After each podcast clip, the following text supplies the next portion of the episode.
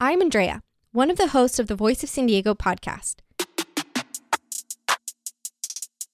Every week, I get together with the other editors at Voice and explain the news that matters in San Diego elections, politics, law enforcement, big investigations, and some fun stuff.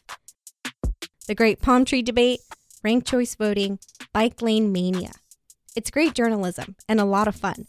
Every Friday, wherever you listen to podcasts. Again, that's Voice of San Diego.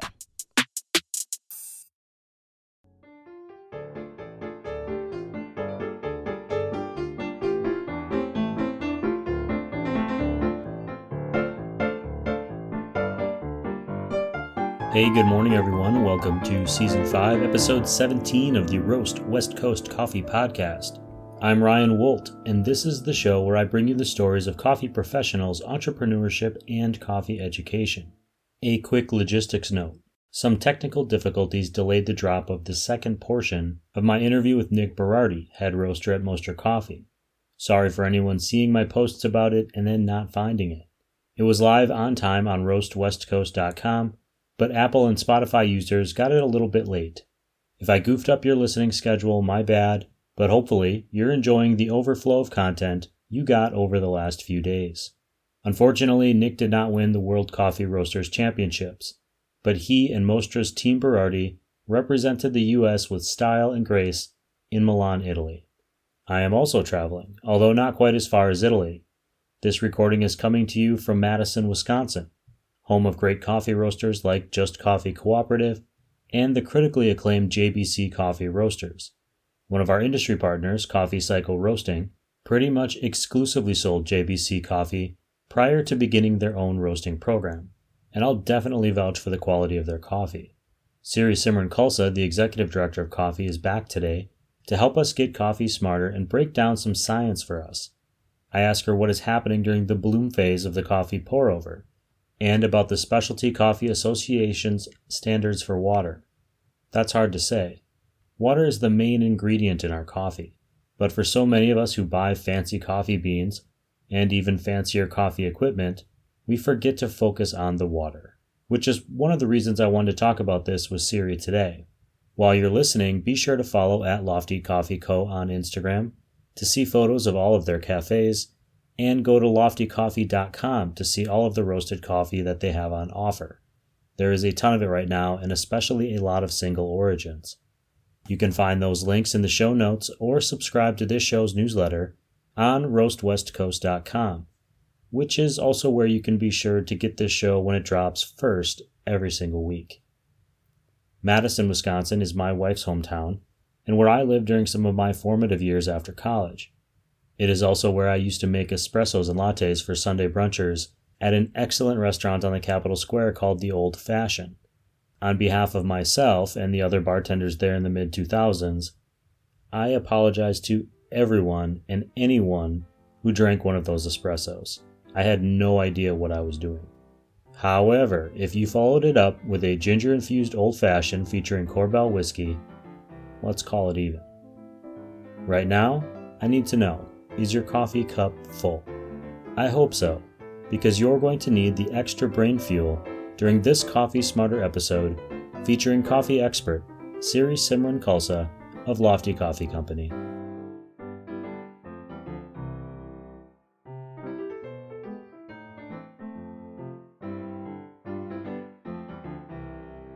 That sounds wonderful.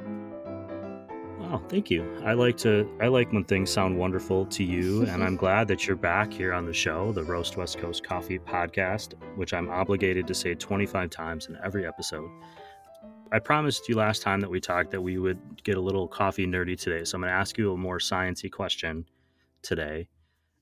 What happens during the bloom during the brewing process? And for uh, anyone listening, my understanding of the bloom is if I gr- fine grind some coffee to do a pour over, like when the water, the hot water first hits it and it kind of starts to bubble and it kind of crusts over a little bit, that's what I can I think is the bloom. But maybe correct me if I'm wrong. And and what is happening in that process?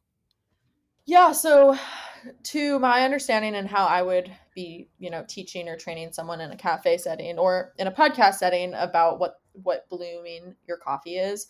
So, well, we can step back into the previous stage before coffee is even brewable, and that's being the roasting process. So, as we're roasting the coffee, there's going as the like material, the matter within the coffee starts to expand and change in the the heat application and roasting process, there's a buildup of CO2 in the coffee beans. And from the moment the coffee is roasted to about, some people say like 10 to 14 days, um, some may say even longer on like lighter roasts, uh, coffee is going to become more porous and it will actually start to degas and release those that that CO2 buildup. And you that's why some people say, you know, let your coffee rest or degas before you brew it so that there's a uh, let off of the built up carbon dioxide. And that's there on like some coffee bags there's like a little vent. Is that mm-hmm. is kind of the same thing? I always wondered this. Is that because that gas is being released from those beans as they're sitting in the bag? Is that so the bag doesn't explode? Yeah. So actually, we that's funny you asked because at Lofty there was a mo- there was a period we had like some faulty bags, and that we would you know bag freshly roasted coffee and the bags would balloon up because um, so be, but they they were faulty in the sense that they had this one way valve on it. And so that valve that you see it, it allows air and gas out but doesn't allow it in because we can we, we can talk about that too but coffee being in contact with oxygen starts to um, oxidize and also in ways can de- degas quicker. And with that it essentially will lose some of its nuances more quickly. So it allows that co2 and gas to, to release but um, it doesn't allow any air back in. Got it. So that but that kind of brings me what what we're doing. So once we've have that roasted coffee maybe it's degassed a little bit we're going to grind that coffee you know to, to brew as you mentioned. And actually in the grinding process we also have a lot of like off the gases kind of releasing and oxidize, oxidization happening happening uh, and that this can go you know we're creating more surface area and more um, area for that oxygen to come in into contact with so we're also getting our coffee to degas a lot quicker at that stage. And this is also why you always want to brew your coffee pretty closely after you've ground it. Once you've ground it, it's it's going to start interacting with the elements around it. Which um, the longer you have ground coffee just sitting there, the less nuanced, the less aroma it might have because we're letting those gases off really quickly. So now getting to the bloom aspect, to my understanding, bloom is actually a particular way of brewing. You know, you might, let's say you just pour water on top of your coffee and you're done. Um, there's going to be a degassing period in that, but I wouldn't call that the bloom. And that the bloom is actually a particular thing that you're going to do at the very beginning of your brew.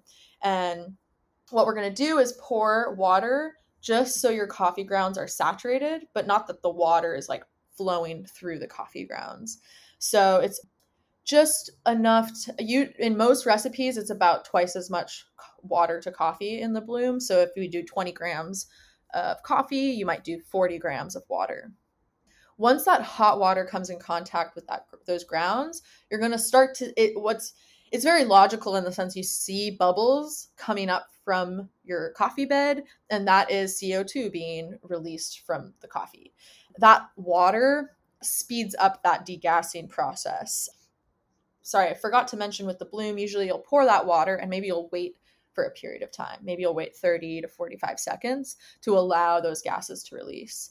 And some of the reasons we do this is that CO2 let off is going to actually push the water away from the coffee grounds, which is going to not it's going to not extract the coffee in that moment. So by um, by letting those gases kind of come out, when we go to finally start our pour over or our brew, we've let a lot of those gases out. So now the water is going to be able to interact with the coffee a bit more, which is going to allow us to, you know, extract all those great flavors and aromas and um, tastes from the coffee.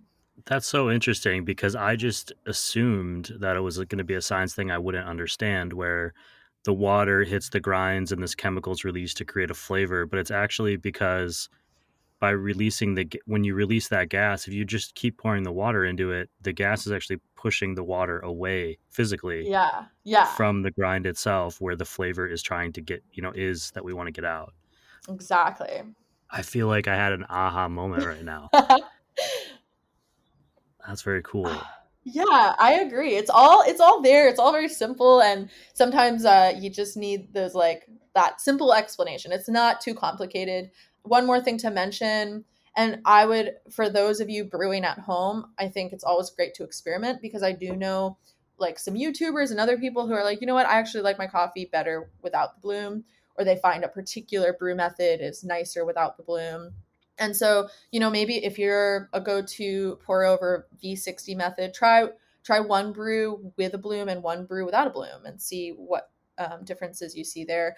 For us at Lofty, we've we did a, quite a bit of experimentation with with this in particular, and we always found that we got a bit more nuance and a bit more sweetness and a bit more body from um, the ones that we did a bloom with. So in our recipes in our in our cafes, we use a bloom but uh, one more thing to mention is that typically CO2 may have like a bit of a, a sour flavor to it. So you can perhaps get more sweetness and less of like that kind of sour taste from it. Uh, I don't know if any of you have ever, or Ryan, if you've ever made a pour over with coffee like like 24 hours after the roast or less than like 12 hours. Like sometimes in the roasting setting we're like we got to taste this coffee. Like we need to to taste it and see how it is. And so maybe it's only been 10 or 12 hours and we'll make a pour over. And even though you do a bloom you can still ha- you have that like little like gassy flavor to it and i would probably attribute that to the co2 in the coffee very much a fresh roasted coffee flavor Yeah, and that kind of leads into the idea that there's kind of a window of time where a coffee will be best represent uh, the best representation of itself. You know, it's generally yeah. not the first day after roast; it's a couple of days. You know, mm-hmm. for a mm-hmm. period of about a week, and then you're slowly starting to fade away from that. But also yeah. important, I think, to remind people that just because a coffee isn't in its peak window doesn't mean it's not good coffee or it's you shouldn't drink it. It just means it may not be the very most perfect best representation of itself and that's okay yeah yeah and it kind of goes into the other topics we've talked in other episodes you know about different instant coffee methods or it's like if you have I, I mean mind you I have, I have a bag of coffee probably about four months old at this point. That's you know definitely not what it was when i first got it but if i need a cup of coffee in the morning and i still can i can still brew it and have a have a cup that's enjoyable well, that I think like anyone, when I really first got into craft coffee and I was very obnoxious about it, I was like, "Oh, well, this isn't in the window. I'm not drinking this anymore," you know. And I would give it to the neighbor or something. Yeah, or make cold brew. That's what I do. I'll, a lot of times, I'll, I'll, like all the little bits and ends of coffee bags or people coffee people get. I'll put into one thing and I'll I'll make cold brew out of it. And you're like, you know what, this this works. But that's part of that eh, it, I'm always amazed. I always think it's funny that people who work in coffee are generally less peculiar, particular about the coffee that they're drinking necessarily because they also can extrapolate. Like, I think that's part of it. Like, I have more of a uh, Ian uh, Nelson used this term uh, recently on the show called uh, palate vocabulary, mm-hmm. where if I drink a coffee that's four months old and or four weeks old, and it isn't you know perfect or isn't great i can extrapolate a little bit more what it probably was like and i'm not going to just dismiss that coffee forever because mm-hmm. i had it mm-hmm. out of its perfect window or whatever i can totally i can appreciate it and understand based on the timeline that i the little bit of timeline that i understand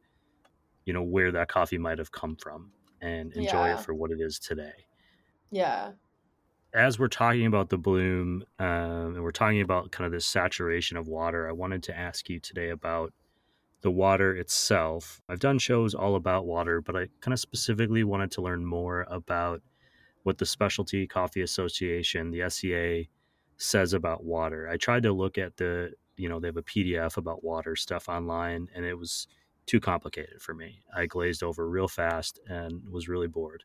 So I'm hoping that you can like explain a little bit better for me what they're thinking about coffee, uh, about the water that's going into our coffee, and and why it matters. I mean, I think I'm gonna ramble on for just a second, but I think you know we all realize that different places in the world have different tasting water. Where you know a city might have a different water source.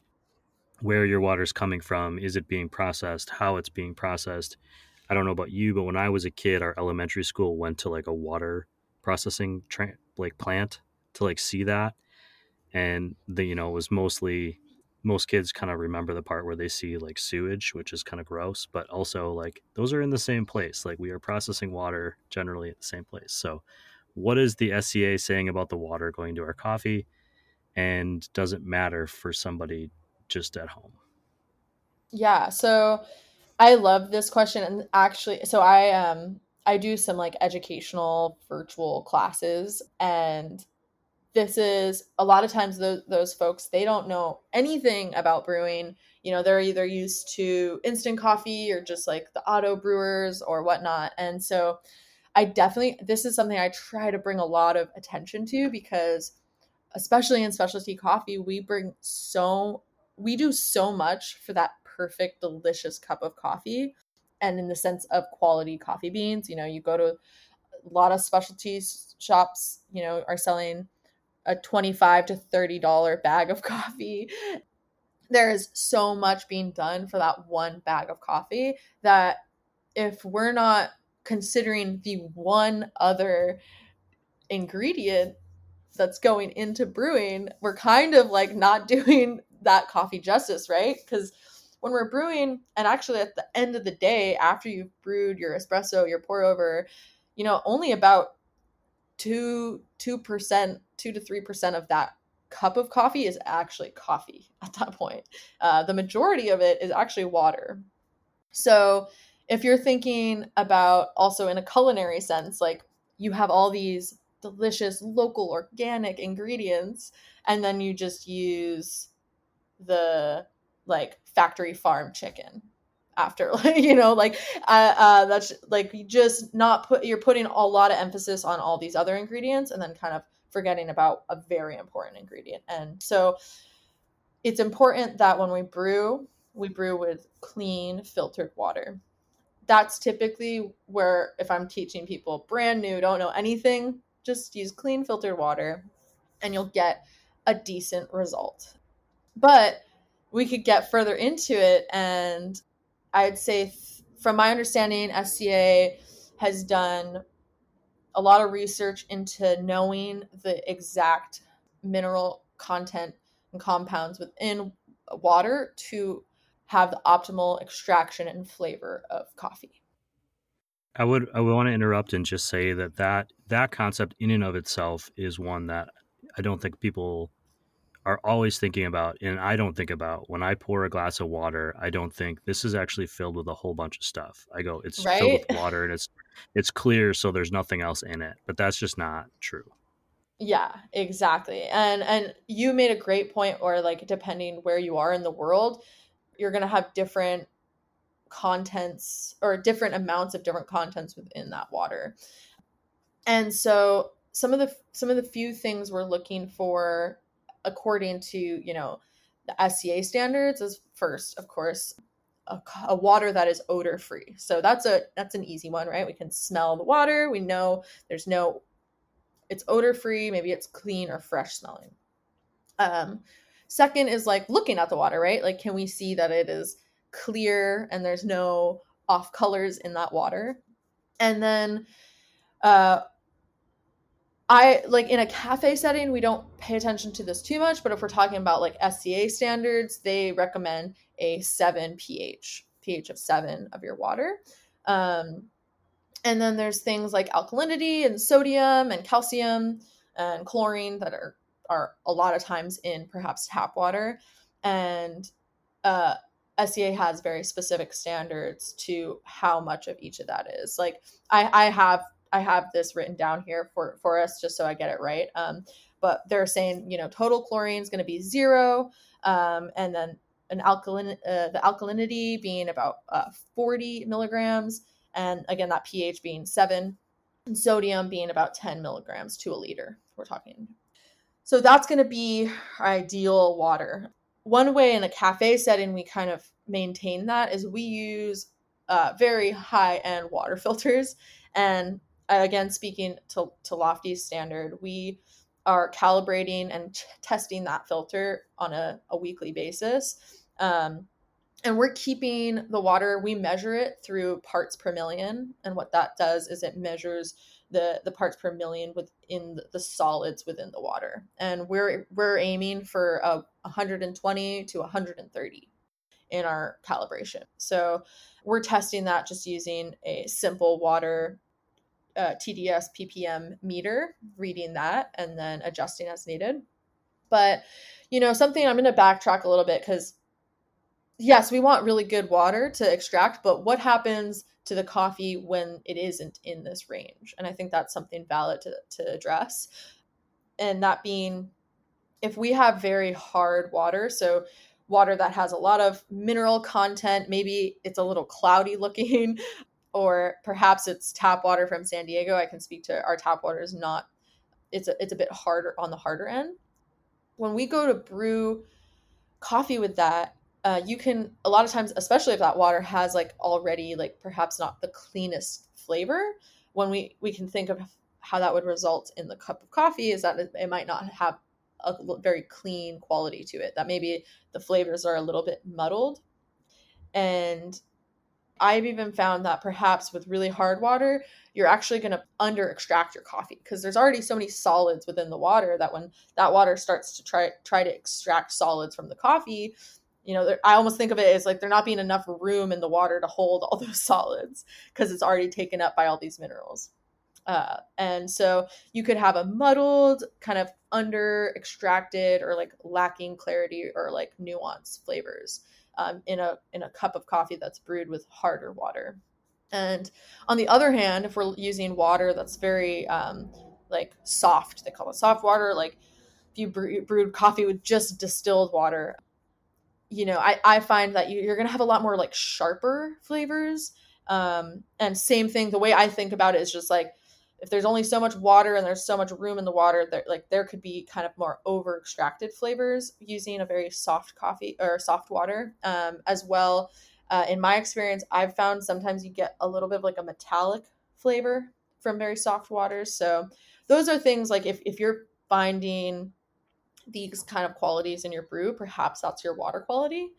But then going back to that like ideal water. Um, there's also some really cool uh, products out on the market. Again, if you're wanting to have perfect brewing water, uh, Ryan, have you ever heard of third wave uh, third wave water? I have not. They're not the only ones out there, but they definitely are very popular. They were the first that I ever saw, but they're essentially just like these little packets of minerals that are made to have just the right amount, kind of according to that SCA standard. And you, according to whichever size packet you have, you get a certain amount of distilled water. You just add the, that mineral to the distilled water, and that will be an ideal, quote unquote, the perfect water to brew specialty coffee what it's reminding me of is, and I know I do this all the time, everyone. I am sorry, but I refer to uh, the beer industry because it's just something I knew for so long. But especially larger breweries, think your Budweisers or your Miller Lights uh, or Miller's uh, Coors.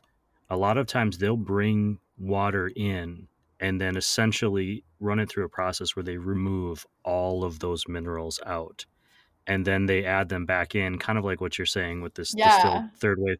Like they can take in local water and they essentially run it through a process, remove everything, and then add the minerals back in that they want. And that's part of the reason they're able to keep their beer consistent, mm-hmm. even though it's being produced all over the country in different places, because their base, uh, their foundation ingredient of water is the same no matter what. And that's kind of what that reminded me of was just this idea that they kind of strip away all of those local flares and start with something that they've created which kind of makes me wonder if there's actually a an appeal for some coffee people to get coffee in certain regions because of the local you know flavor because they it is unique. I, I do notice sometimes like if I buy a bag of your say morning glory coffee and I have it at your shop, I might love it there and then make it at home and be like, oh, I should just go to the shop because it's not as good when I make it Yeah. myself. And there's a million variables that that could be, but it could be that maybe my water isn't filtered that day or whatever.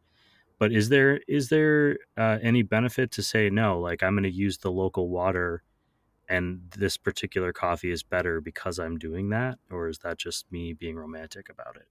That's a that's an interesting question. I think that goes into like I definitely I'll I'll admit I don't know the answer to that, but it's like it's a great prompt for like an experiment like for an experiment where I'm wondering like perhaps maybe on the roast level depending on how light or how dark it is, maybe like a certain I'm almost thinking like maybe a dark roast would maybe do better with like uh like a little bit of a harder water or like you know i think maybe the roast has something to do with it but i'm not sure i don't know Well, that's that's what I'm going to be marinating. I think yeah I don't know that there is a right answer to it. I mean, it's but I'm thinking just about like parts of the world that maybe gravitated towards coffee faster.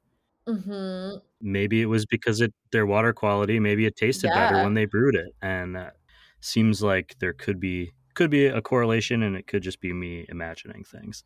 Before I let you go today, because I know we're on a bit of a tighter timeline than normal, I wanted to ask you about Lofty. We're we're in fully into summer, uh, or June gloom, um, as it's known here. hmm What what's kind of new for you guys? What what's what have you been building up to? What's in line for Lofty? Anything new and exciting people should know about?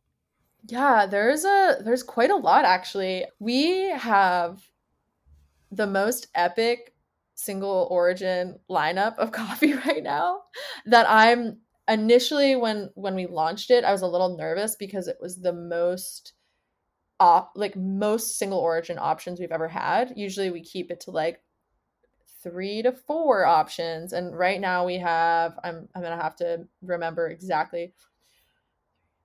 I think we have seven single origin options, which it's the most we've ever had. And again, I was a little nervous initially, like, you know, how is our how is our customer base going to respond to so many options?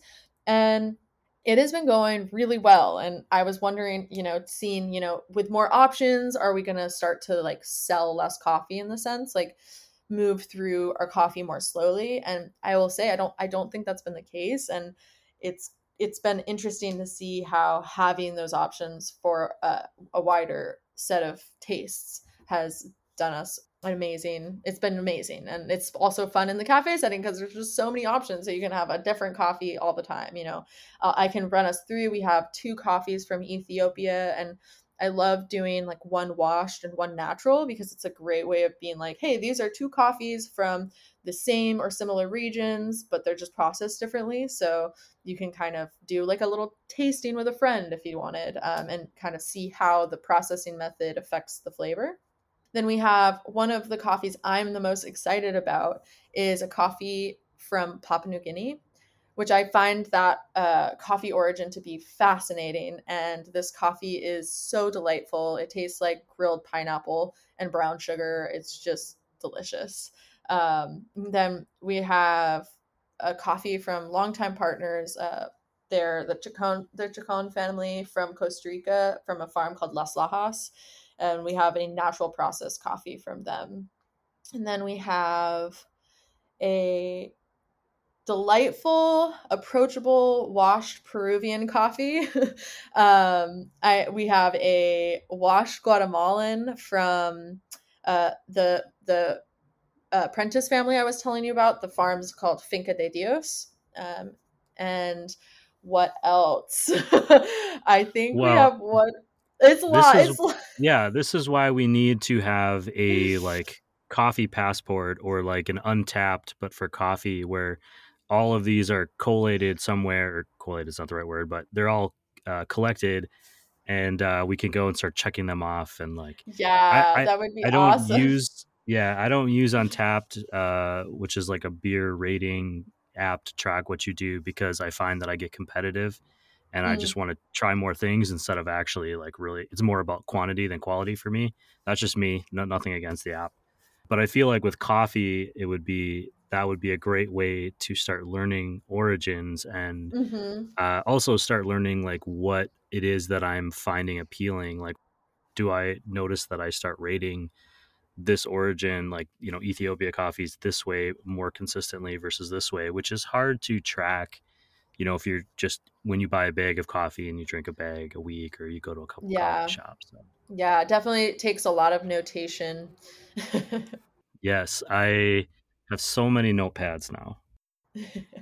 Siri, thank you so much for coming back and talking coffee with us. I am always so grateful for your time and just your knowledge and uh and and thank you. That's all. Thank you. Thank you. Like I said, it's always a delightful way to spend my weekend chatting with you about the thing that I love and totally nerding out and coming, you know, you always have amazing questions that I feel like I don't always ask myself. And so I always find our conversations to be very thought provoking and keep me on my toes, which I'm is is important for me in where I'm at in my journey through coffee. So thank you so much. Well, I'm glad I could I could be in service. You're welcome.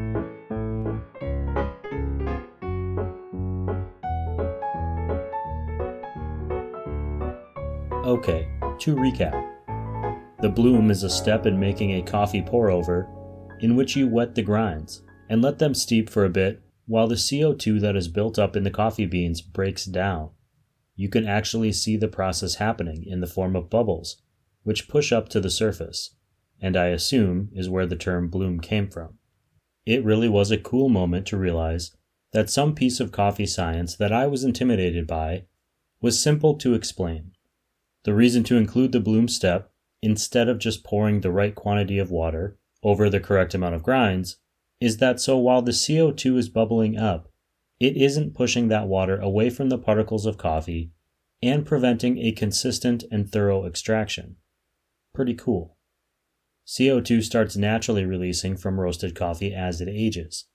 That is why coffee bags often have one way vents on them, allowing air and gas out so that they don't build up inside the bag. Oxidization and degassing also occurs during the grinding process. Each step in making a cup of coffee is filled with tangible science, and as a non sciencing person, I can still appreciate the physical nature of the process. CO2 actually has a sour flavor associated with it. So if you're making pour overs without the bloom step and something tastes off, that might be it.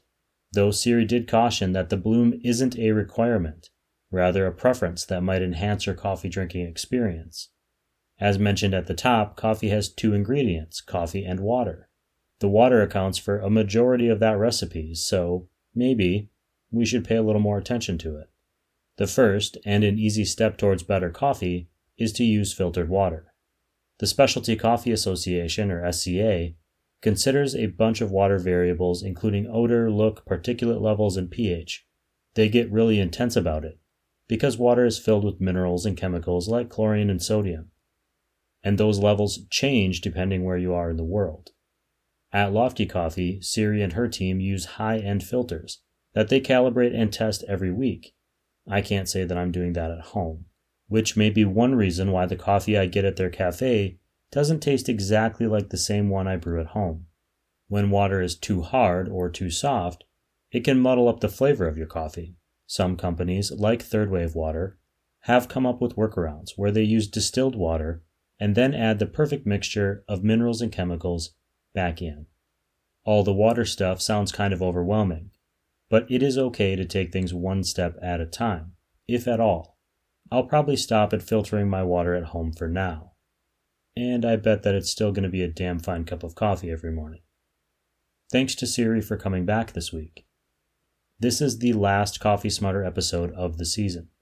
We're closing season 5 out with three more interviews, including Lily Quiros, aka Lil Coffee Geek, a coffee consultant, Jen Byard, the founder and owner of the Communal Coffee Empire in San Diego County, and Mateo Nunez, the founder and head roaster of Thoughts and Process Coffee in Orange, California.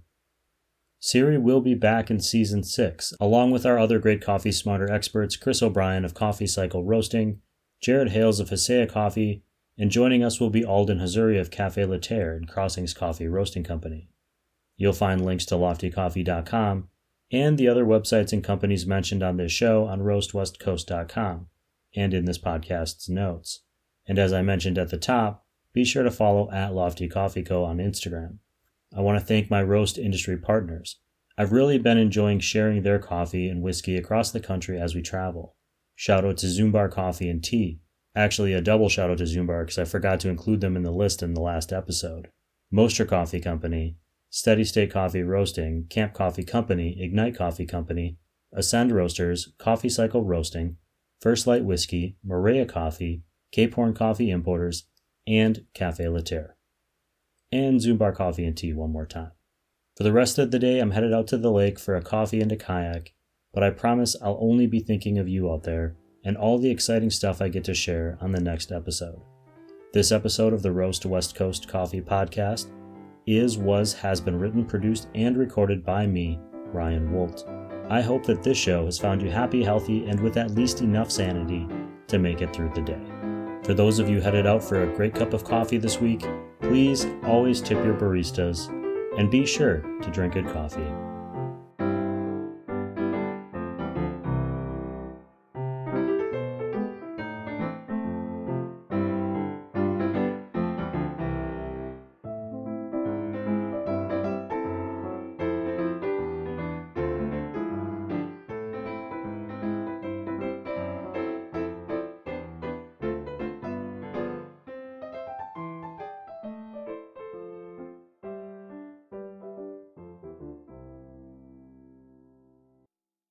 Hey there, everyone.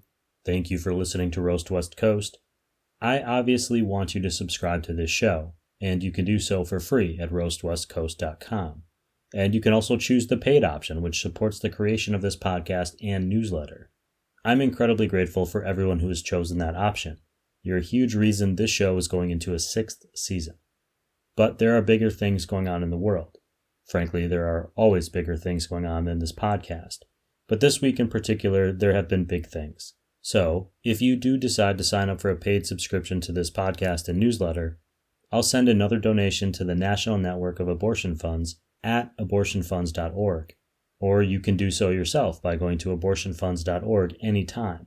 The National Network is actually a collection of more than 80 organizations that work to remove the barriers, some big fucking barriers, mind you, that may prevent someone seeking abortion services or other women's reproductive health services. My wife and I donated to the organization earlier this year because we weren't sure where the greatest need for funding was.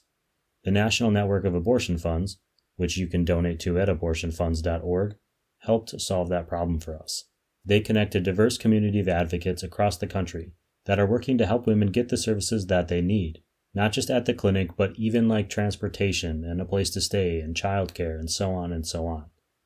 Thank you for subscribing to Roast West Coast at roastwestcoast.com and for supporting women's reproductive rights, which should just fall under the general banner of rights. But somehow, here we are. I like beer. Hey everyone, if you like the Roast West Coast Coffee podcast, you might also appreciate the I Like Beer the podcast. Listening to these guys is like being a fly on the wall of the pub with a few of your favorite mates having a pint. These professional beer appreciators have plenty of stories to share on everything from the mating habits of penguins to their behind the scenes brewery experiences. Check out the I Like Beer the podcast wherever you are listening to this show about coffee, or head to ilikebeerthepodcast.com.